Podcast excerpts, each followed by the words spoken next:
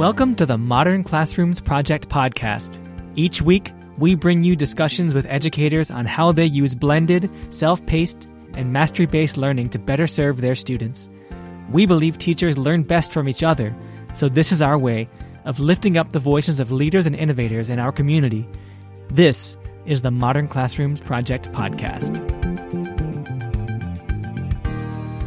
Welcome to episode 162 of the Modern Classrooms Project podcast. My name is Toni Rose Deanna, they them pronouns, a community engagement manager here at MCP, and I am joined by a digital marketing manager for the national board, Eddie Santiago. Welcome, Eddie.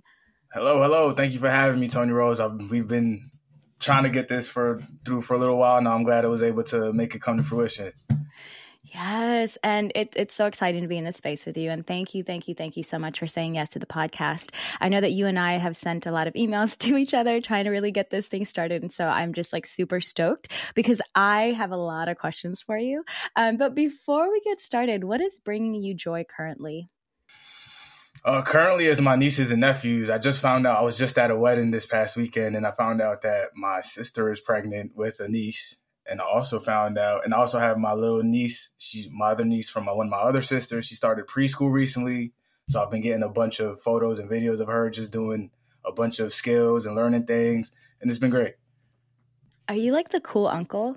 Is that, I'm trying to be. Bro. They're all pretty young, so that's what I'm trying to. That's what I'm. That's what I'm trying to build my persona around is being the cool uncle. Hey, y'all, come to DC. We'll come. We'll we'll do go to these museums. We'll do a couple of things.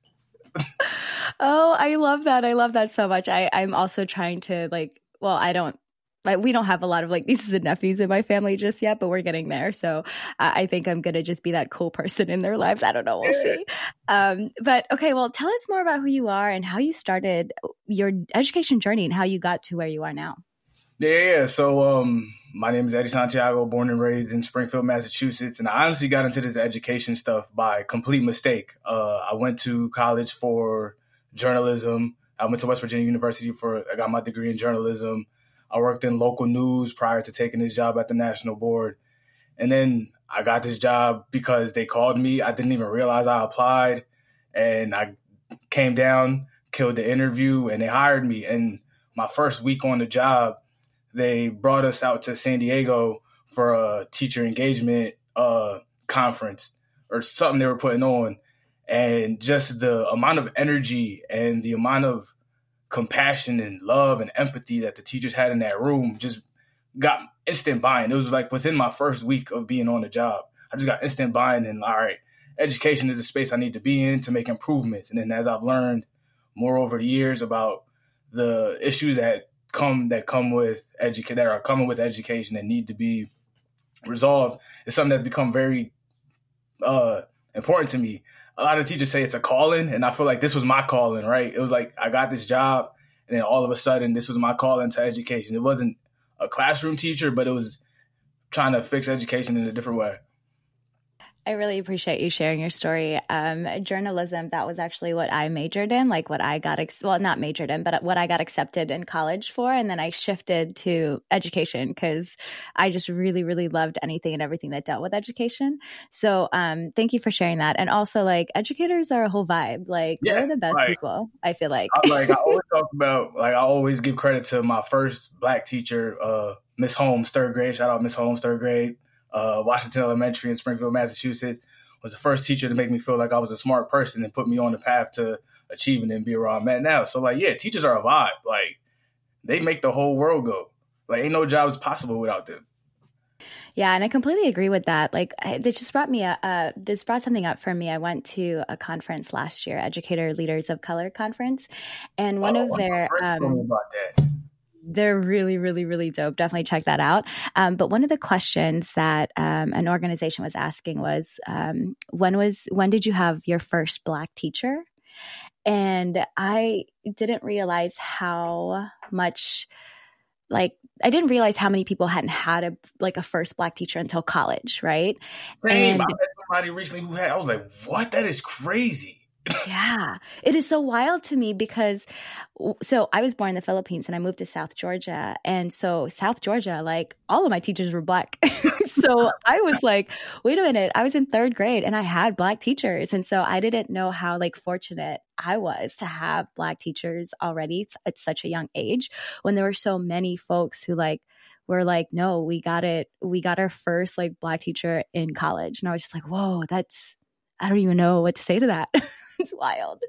Um, yeah, yeah. So, um, yeah, educators. It was definitely my fifth grade teacher who um, inspired me to become an, an, educator as well. And my parents did a whole number of like trying not to get me to be a teacher because they were just like, you know, it's not even you're not going to get the respect that you need. You're not going to get the money. Like it was just a very like pushback. Like don't don't don't get into education. But I'm really glad that I got into it because I just like love everything and anything about it. Right. Um, Okay. So, can you provide an overview of what National Board Certification for Teachers is, NBCT, right? So, um, and why it's considered a prestigious credential in the field of education?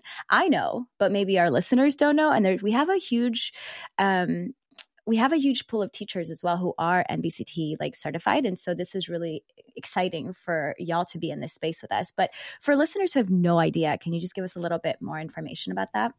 Yeah, for sure. So it's going to be a little bit of a history lesson here. So back in 1983, there was a landmark report called A Nation at Risk that detailed there was a rising tide of mediocrity amongst teachers and in the education system that threatened to impact America's future. And in response, there was a, a task force put together of policymakers, educators, teachers, associations, and business leaders. And then that uh, convened to figure out the problems, and then in 1987, the National Board was founded. Uh, it was now founded in a follow-up report. In 1987, the, the, National Board was established as the profession's vehicle for defining and recognizing accomplished teachers.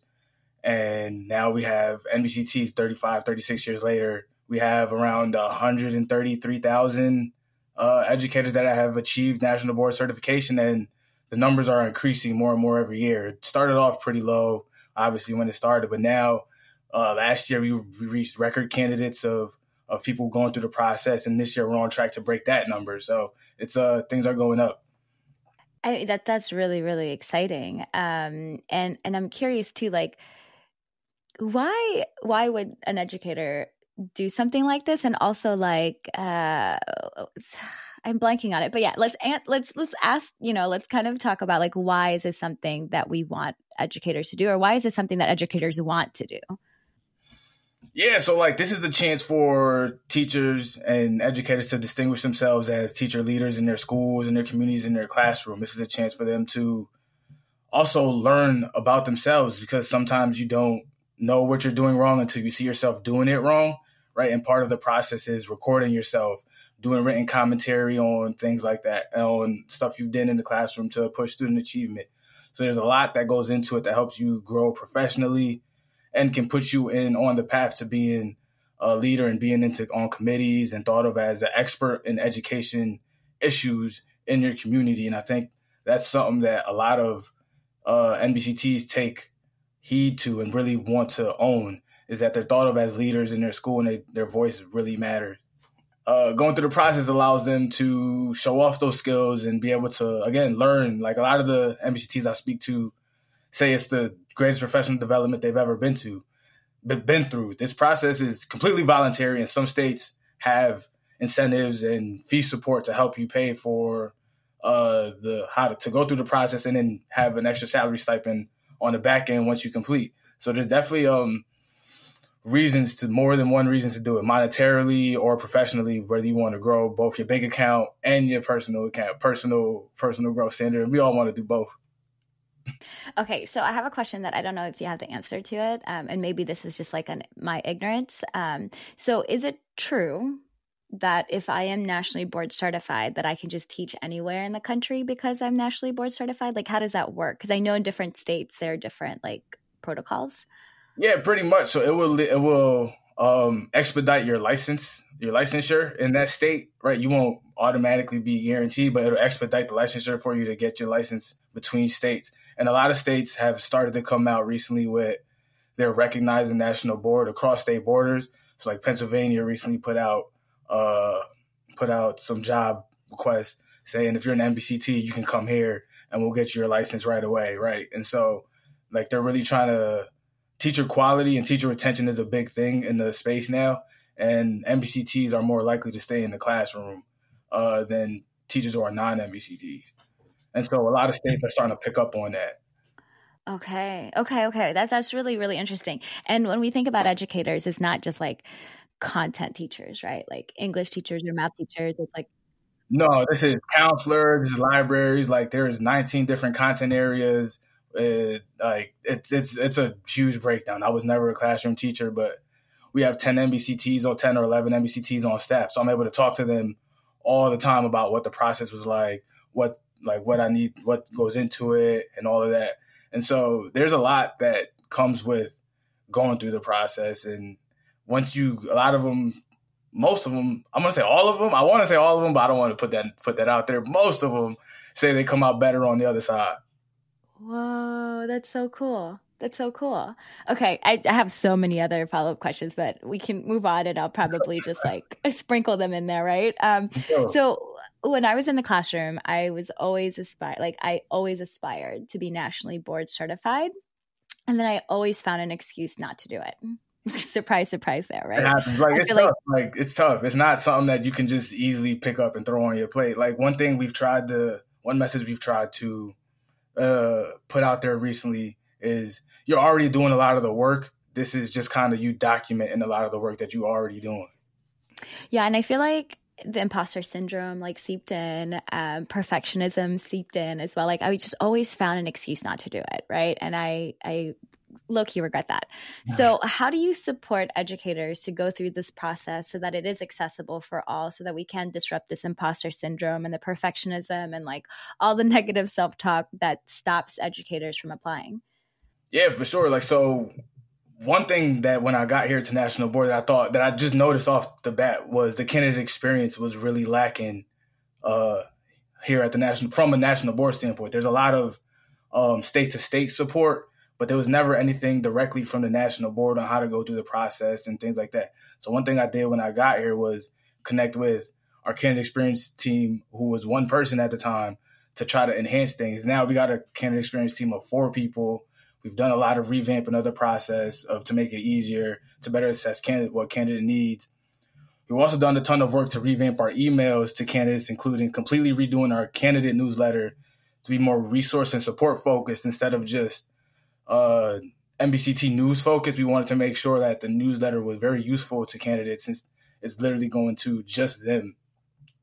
And then we also shifted our language in a lot of our automated emails where it's going to be a lot more focused on the timeline where you at in the school year really try to sync be synchronous with where you're at in the process it may not be completely on your timeline but it's going to be around where you're at so that way we're feeding you the correct information and things like that and then this year we launched homeroom homeroom is a new uh, sequenced hub hub of sequence resource designed to help candidates through the national board journey by themselves because we know there's some not every candidate is going to be able to have the have a support group with them.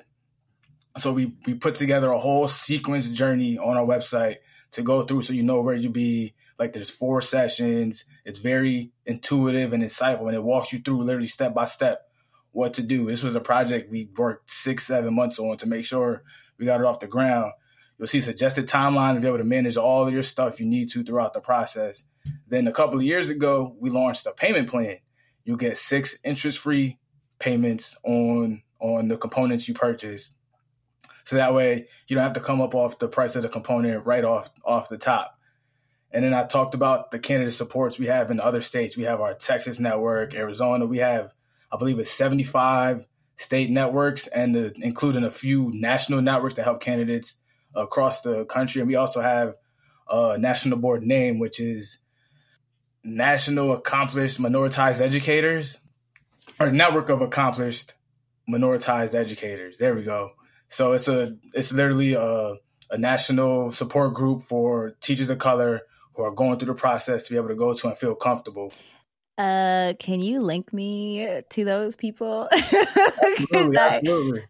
Oh my gosh. Oh, this is so great because I know I, that was probably what, like 2015 that I was looking into um, getting nationally board certified. And I just like talked myself out of it. So now knowing that like there's all of these supports, that's really, really great.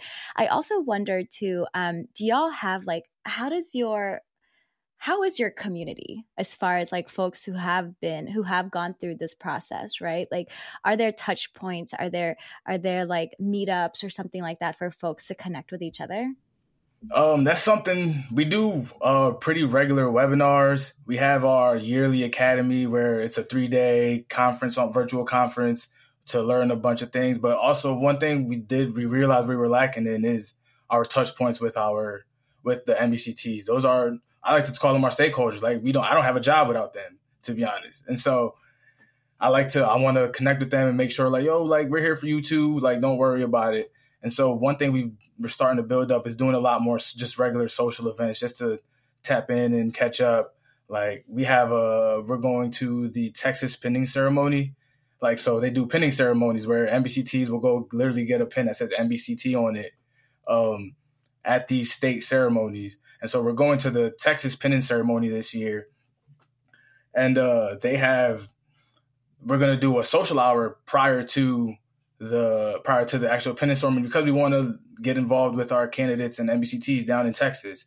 And so this is something we're trying to do more often of is meet up in person, especially since uh, the pandemic is largely settled down, and so we're able to be outside a lot more often. We really want to be involved and in person with with a lot of our stakeholders. Yeah, and I think, oh my gosh, a pinning ceremony, that sounds fascinating. Um, and even like as I feel like that's just so much joy too, right? Because it's such hard work that like our educators just put in and then like to do the whole pinning ceremony and then a social hour beforehand, like I think that's really, really cool. Yeah, like there's the the AZK twelve center has like a huge pinning ceremony. They were like roll out the red carpet, like paparazzi, all types of stuff. It is huge. It's a huge event that they do every year, and it's like, man, I haven't been, but like, man, I got to get out to that one because that one it looks it looks like you go into a movie, like a movie reveal, like a it's it's crazy. So how so Eddie, how often does that happen? Does it happen just like once a year? Yeah, so scores are released usually the I want to say the second Saturday in December, and then the pinning ceremonies usually happen January, February, late January, early February of of uh, the following year. And so a lot of them are usually planned out way in advance, but the pinning ceremonies, they, yeah, it's usually early January, late December, about, yeah, once a year. There will be renewal scores and then initial scores that were released at different times. But when we revamped the process a few years ago, scores are released all at the same time now. So everybody's pinned that the that the we're able to do the pinning ceremonies in January in January or late February.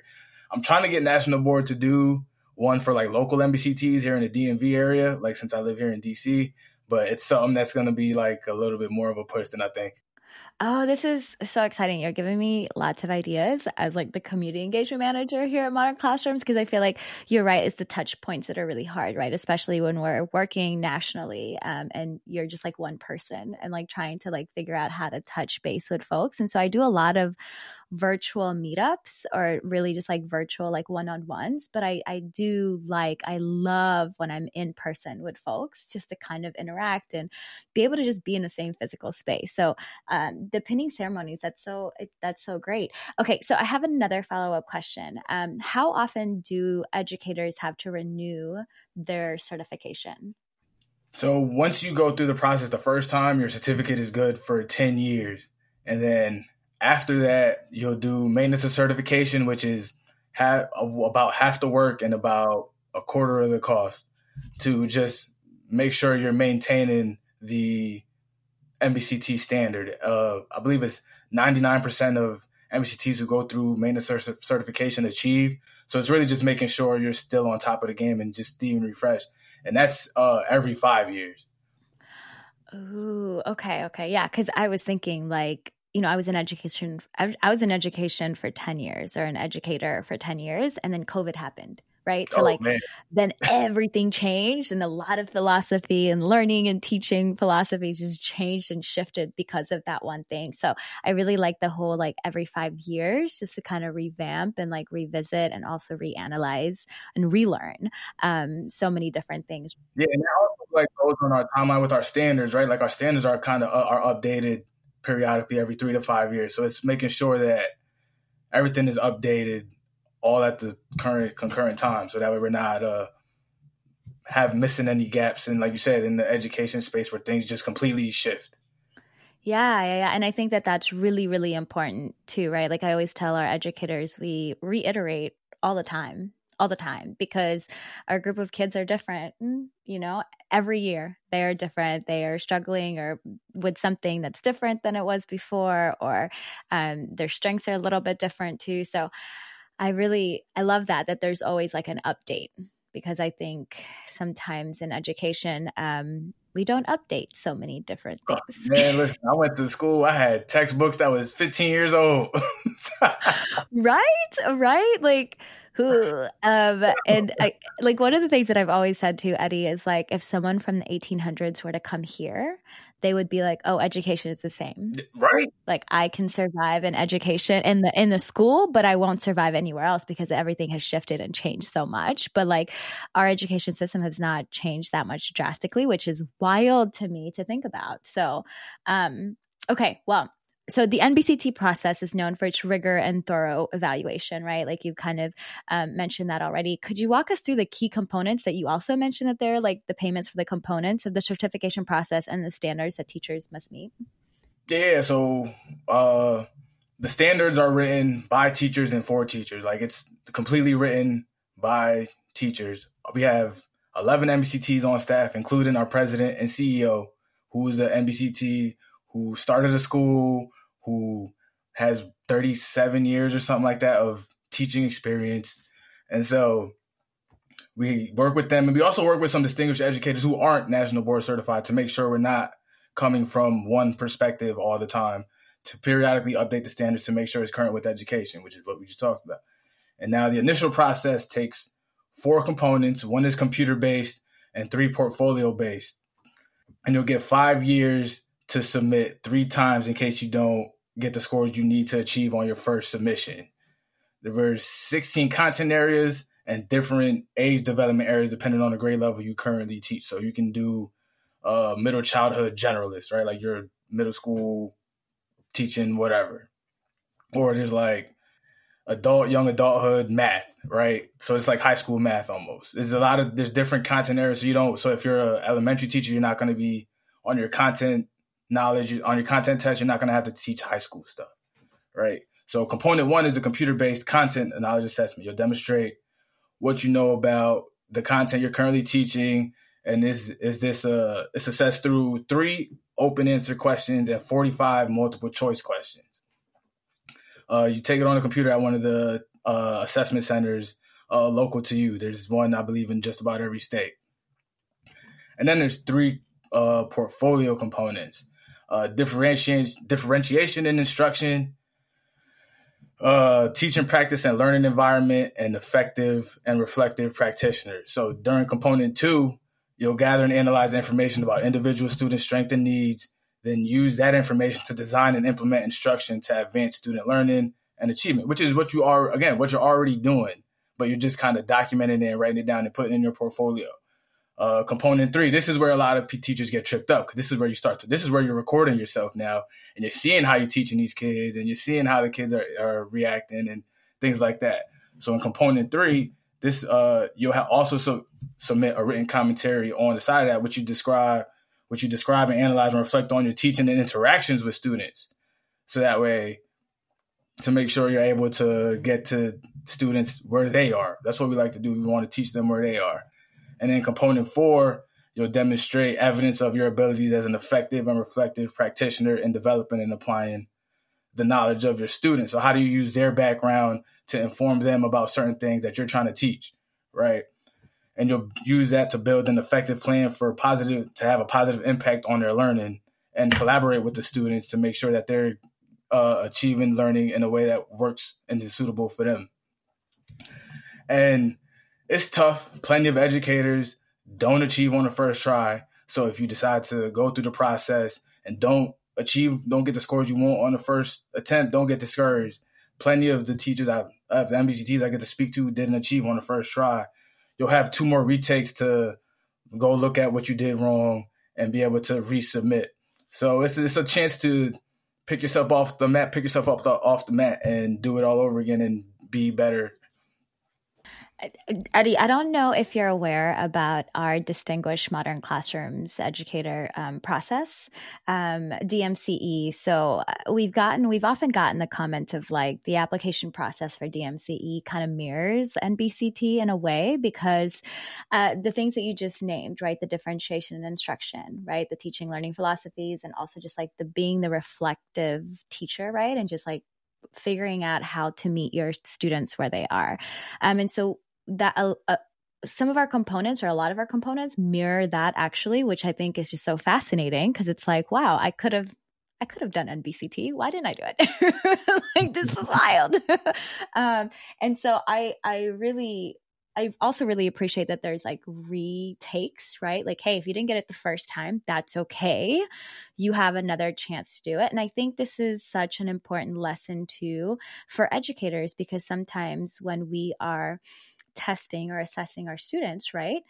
Our students typically only have one time to get it right. And so it's like, well, we don't like there are some folks who can get it right the first time and then there are folks who don't get it right the first time or don't get what they need to get the first time.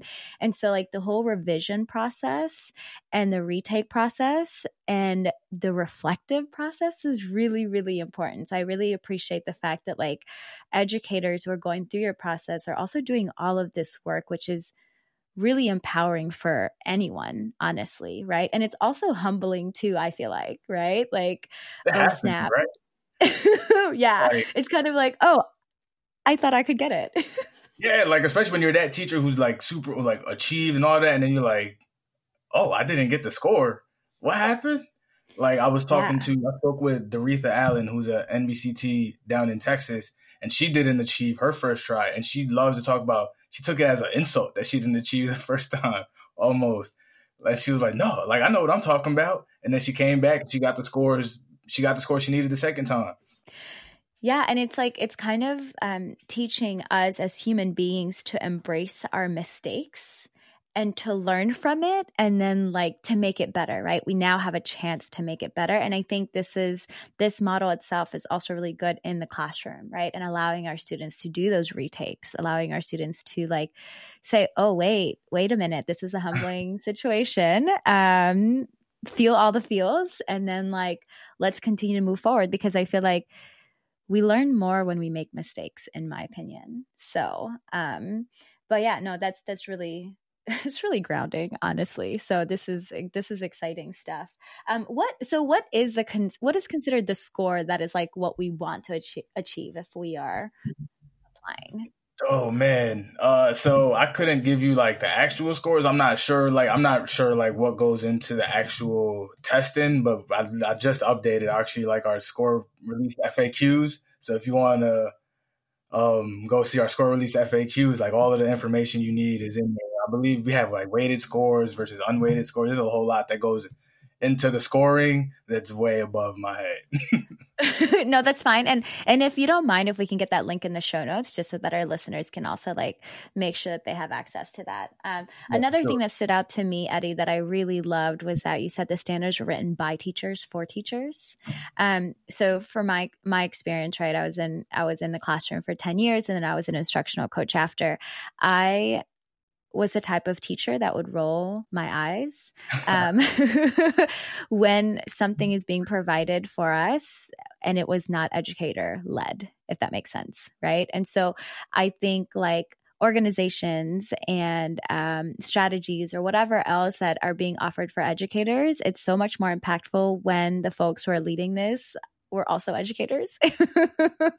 um, and and so that's I didn't know that about the standards, which I now I'm like, oh, this it's not surprising, right? Because I feel like NBCT is very intentional with how they move in the education space. So that's really cool. Yeah, and like that's something we've tried to emulate. Like like I said, we have 11 NBCTs on staff. Our president CEO is an NBCT. We have NBCTs leading our standards and assessment, our candidate experience. Like we're making sure to be super intentional on how we go about a lot of our impact on the field because we know that NBCTs can have an outsized impact on the field, and teachers in general just can have outsized impact on the world. So being able to get the best ones out there is, is something we really strive to do. Oh, I love that. I love that. I love that so much. Okay, so listeners, we're going to take a quick break for an announcement. And when we come back, we'll talk a little bit more about NBCT. Hey, listeners, this is Toni Rose Deanna, the co host of this podcast. We have some learning experiences for you this upcoming week. Check out the show notes for registration links and more details. We have our Leadership Series Session 4, Beyond Absenteeism Equity by Design, coming up on Tuesday, October 31st at 1 p.m. Eastern Time. We have our monthly Twitter chat all about AI on Wednesday, November 1st at 7 p.m. Eastern Time. You won't want to miss this. Join us by using hashtag MCP chat. We hope to see you in some of those spaces to learn with us. All right. And we're back with Eddie. So, Eddie, you've kind of, again, we've talked about this already, but just to kind of like confirm it, right? So, aspiring NBCT candidates may be curious about the challenges they might face on their journey. Um, and it seems like your team already kind of thought out like what this journey would look like, right? And to provide those supports. So, can you share some tips and insights for teachers who are considering pursuing national board certification, including how to prepare and what to expect? well, there's a few. There's I got a few tips for you. So the one thing that would always um, stamped in the conversations I'm able to have is read your standards. Read your standards. Is the standards are you're gonna live and die by your standards when when you once you start the process. If you're able to do that, um, you'll you'll be fine. And so, with the pleasure of being able to speak to all these NBCTs all over the country, they give me a lot of advice. I remember speaking with Kim Jones, who's a 2023 state teacher of the year in North Carolina, who's an English teacher, she would go to her science department and have her writ her written entries like writ like just cut because sometimes they would be too wordy. And you know, as an English teacher, she was like, I love an adverb. And so she was like, the science teacher was like, no, you're just saying too much. You just need to get to the point. So that's one thing is during your written entries, you don't need a lot of fluff. Just get to the point of what you were doing and keep it as concise as possible. And one more piece of advice that resonated with me is involve your students. Uh, I was speaking to an NBCT in South Carolina, and he said he would have dedicated days to record with his students. He would call them Filming Fridays, where every Friday the kids would role play one of the standards that he would um, that he was trying to teach, and they would in the, teach in the classroom. So that way he can keep his students involved and let them know that look, we're all trying to get better here. It's not just y'all like we're all trying to do this. And so involving them and keeping them engaged in the process made it a very helpful for him to get through it. Oh, I really love that. You know, the whole leaning in to your community, right? Like leaning in and making sure that um, there's more set of eyes than none. Because um, yeah. I think sometimes it's really scary to have folks read our work and then like to be critiqued. But I think, again, this is part of like our learning curve and learning process, right? Of it may sound good to us, but then when someone else reads it, it's like really wordy or like they're confused with some things. And so um, I think what I'm hearing you say is also just like, ask for help. It's okay because you're asking. It's meant to be a very collaborative process, right? Like, yeah, preach. Don't go through this. Don't go through this alone. Like, tag a partner to go through it with you, so that way you're not doing this alone. Even if, if you're in the school alone, like we don't, we encourage you to do it with a partner because it's going to be easier on both of y'all.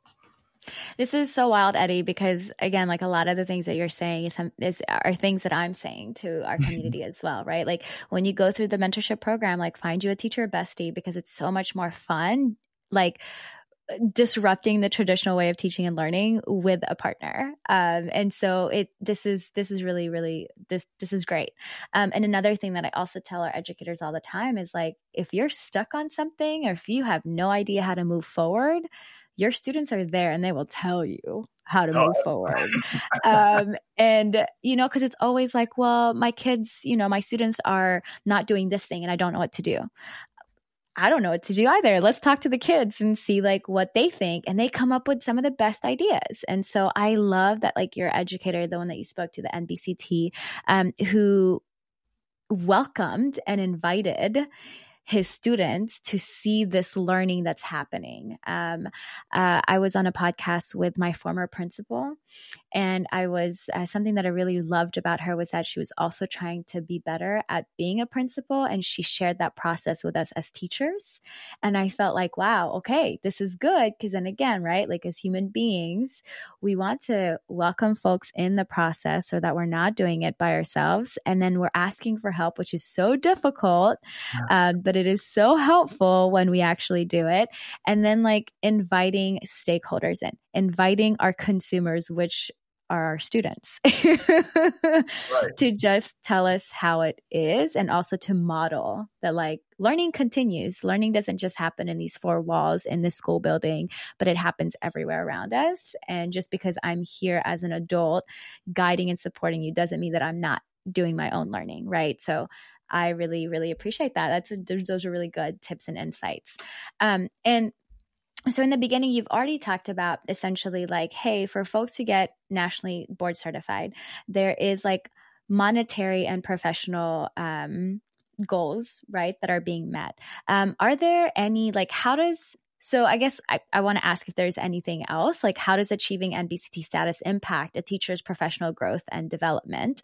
Um, and then what does it signify in terms of a teacher's commitment to excellence in the classroom? Because I know you already said like folks who are NBCT tend to stay in the classroom longer, which I think is like, chef's kiss. We want them there.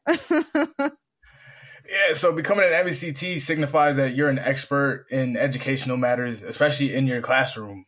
I know it'll open the door for you to be elevated, be involved in those elevated conversations that impact the schools and teachers because you're thought of as the expert of the school, the expert of the matters in that in that area. So you're able to have your voice heard on a on a different level when you add the comma NBCT to the end of anything, end of your name. And many NBCTs I speak to say having national board certification on their resume was a differentiator in many of their on many of their applications they put in to be on committees and task forces. So aside from professional development in the classroom, you'll receive from going through the process, you'll have something that signifies that you're dedicated, you're dedicated and a leader in, in the education space.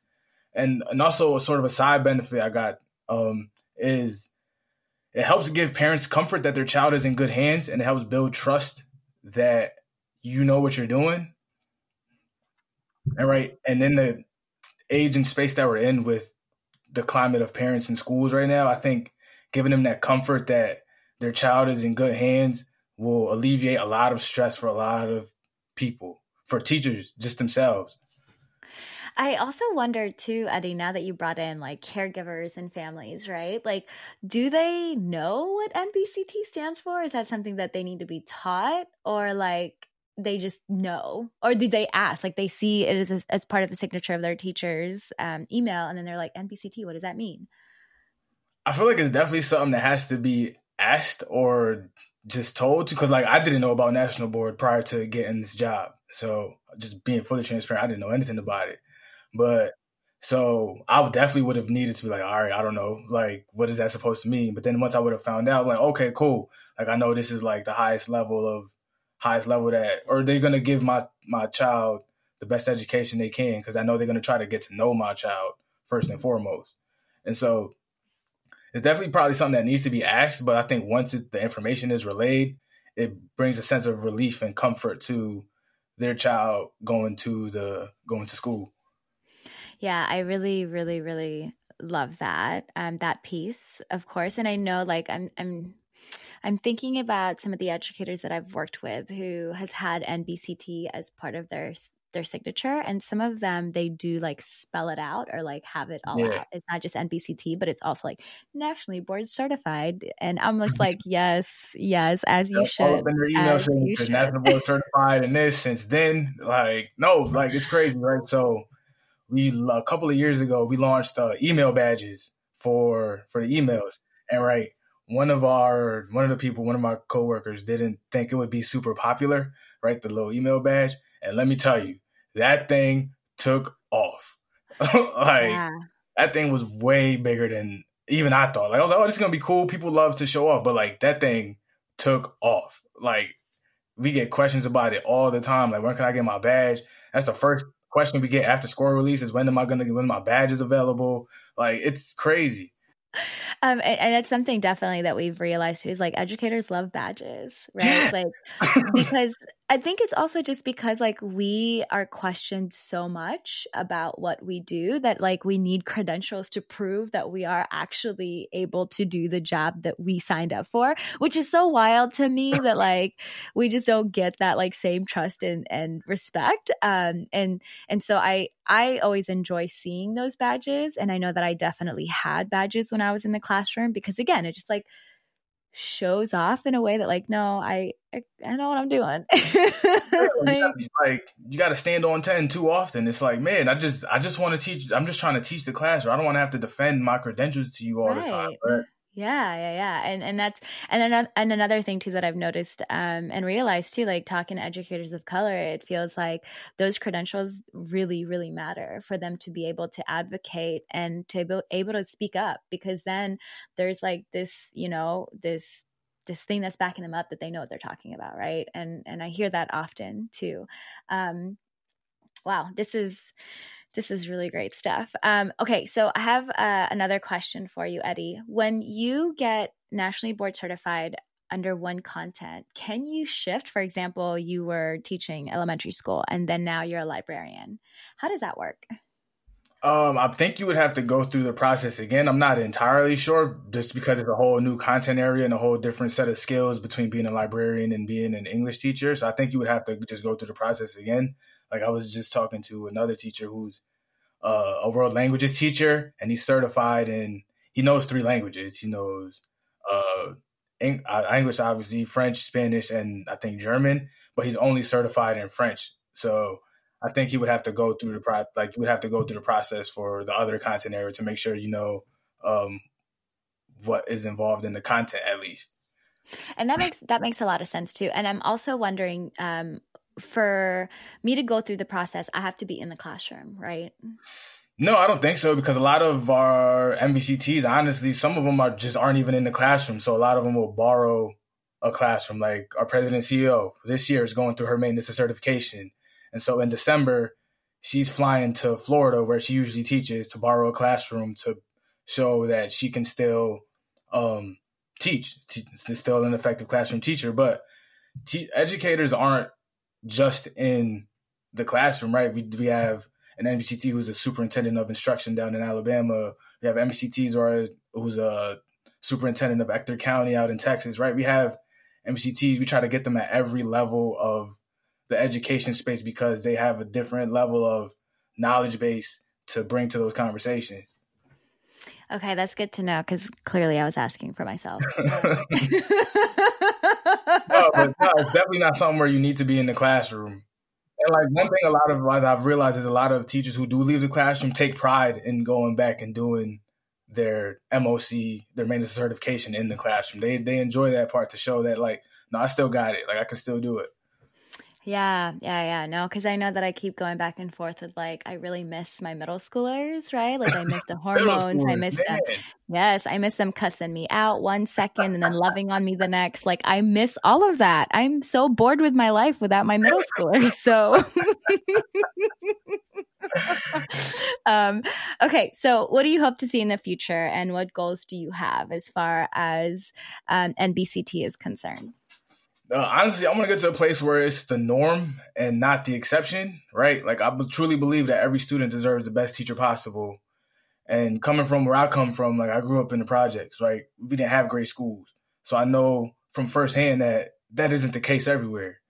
And so, for many different, there's a bunch of different reasons behind that, but trying to get the best teacher everywhere for every student is one of my, my biggest long term goals. I think by investing in teachers and supporting the teachers through the process is a long way because they're going to have an impact.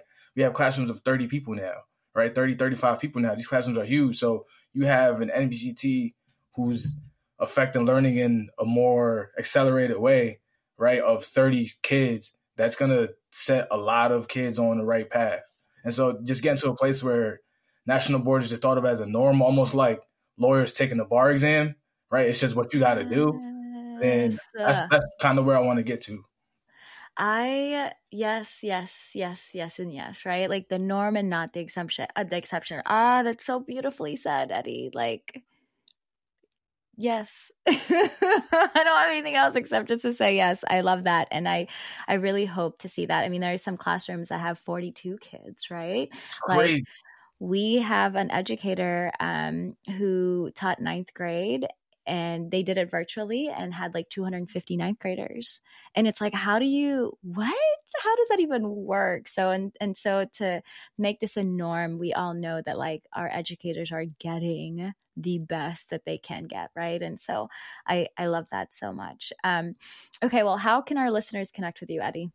Yeah, so you should first off listen and subscribe to National Board Conversations. You'll get to hear from NBCTs from all over the country. We broke it was a podcast that I picked up a couple of years ago. We're about to break 20,000 downloads. So I would appreciate y'all getting me there. And then uh, you can follow me on Instagram at Eddistotle. I'm not a frequent poster. I don't really post very much because I do this for a living. So I'm kind of tired of it by the time my own life comes up. And so you can follow me there, but you're not going to get much content. But definitely listen to National Board Conversations. Uh, these teachers are awesome. I love speaking to them and they, they keep me, they keep my drive going to continue in this education space. Yes, and we'll have all of that in the show notes, listeners. And also, you know, I am pro sliding into those DMs, so definitely slide into those DMs. Yeah, come through. Um, I'll, always, I'll answer DMs, but you're just not going to get a lot of postable postable content from my account. Um, no, that is a okay. I just love like the access via DMs because I've met some really dope people yeah. just sliding into DMs. So all about it.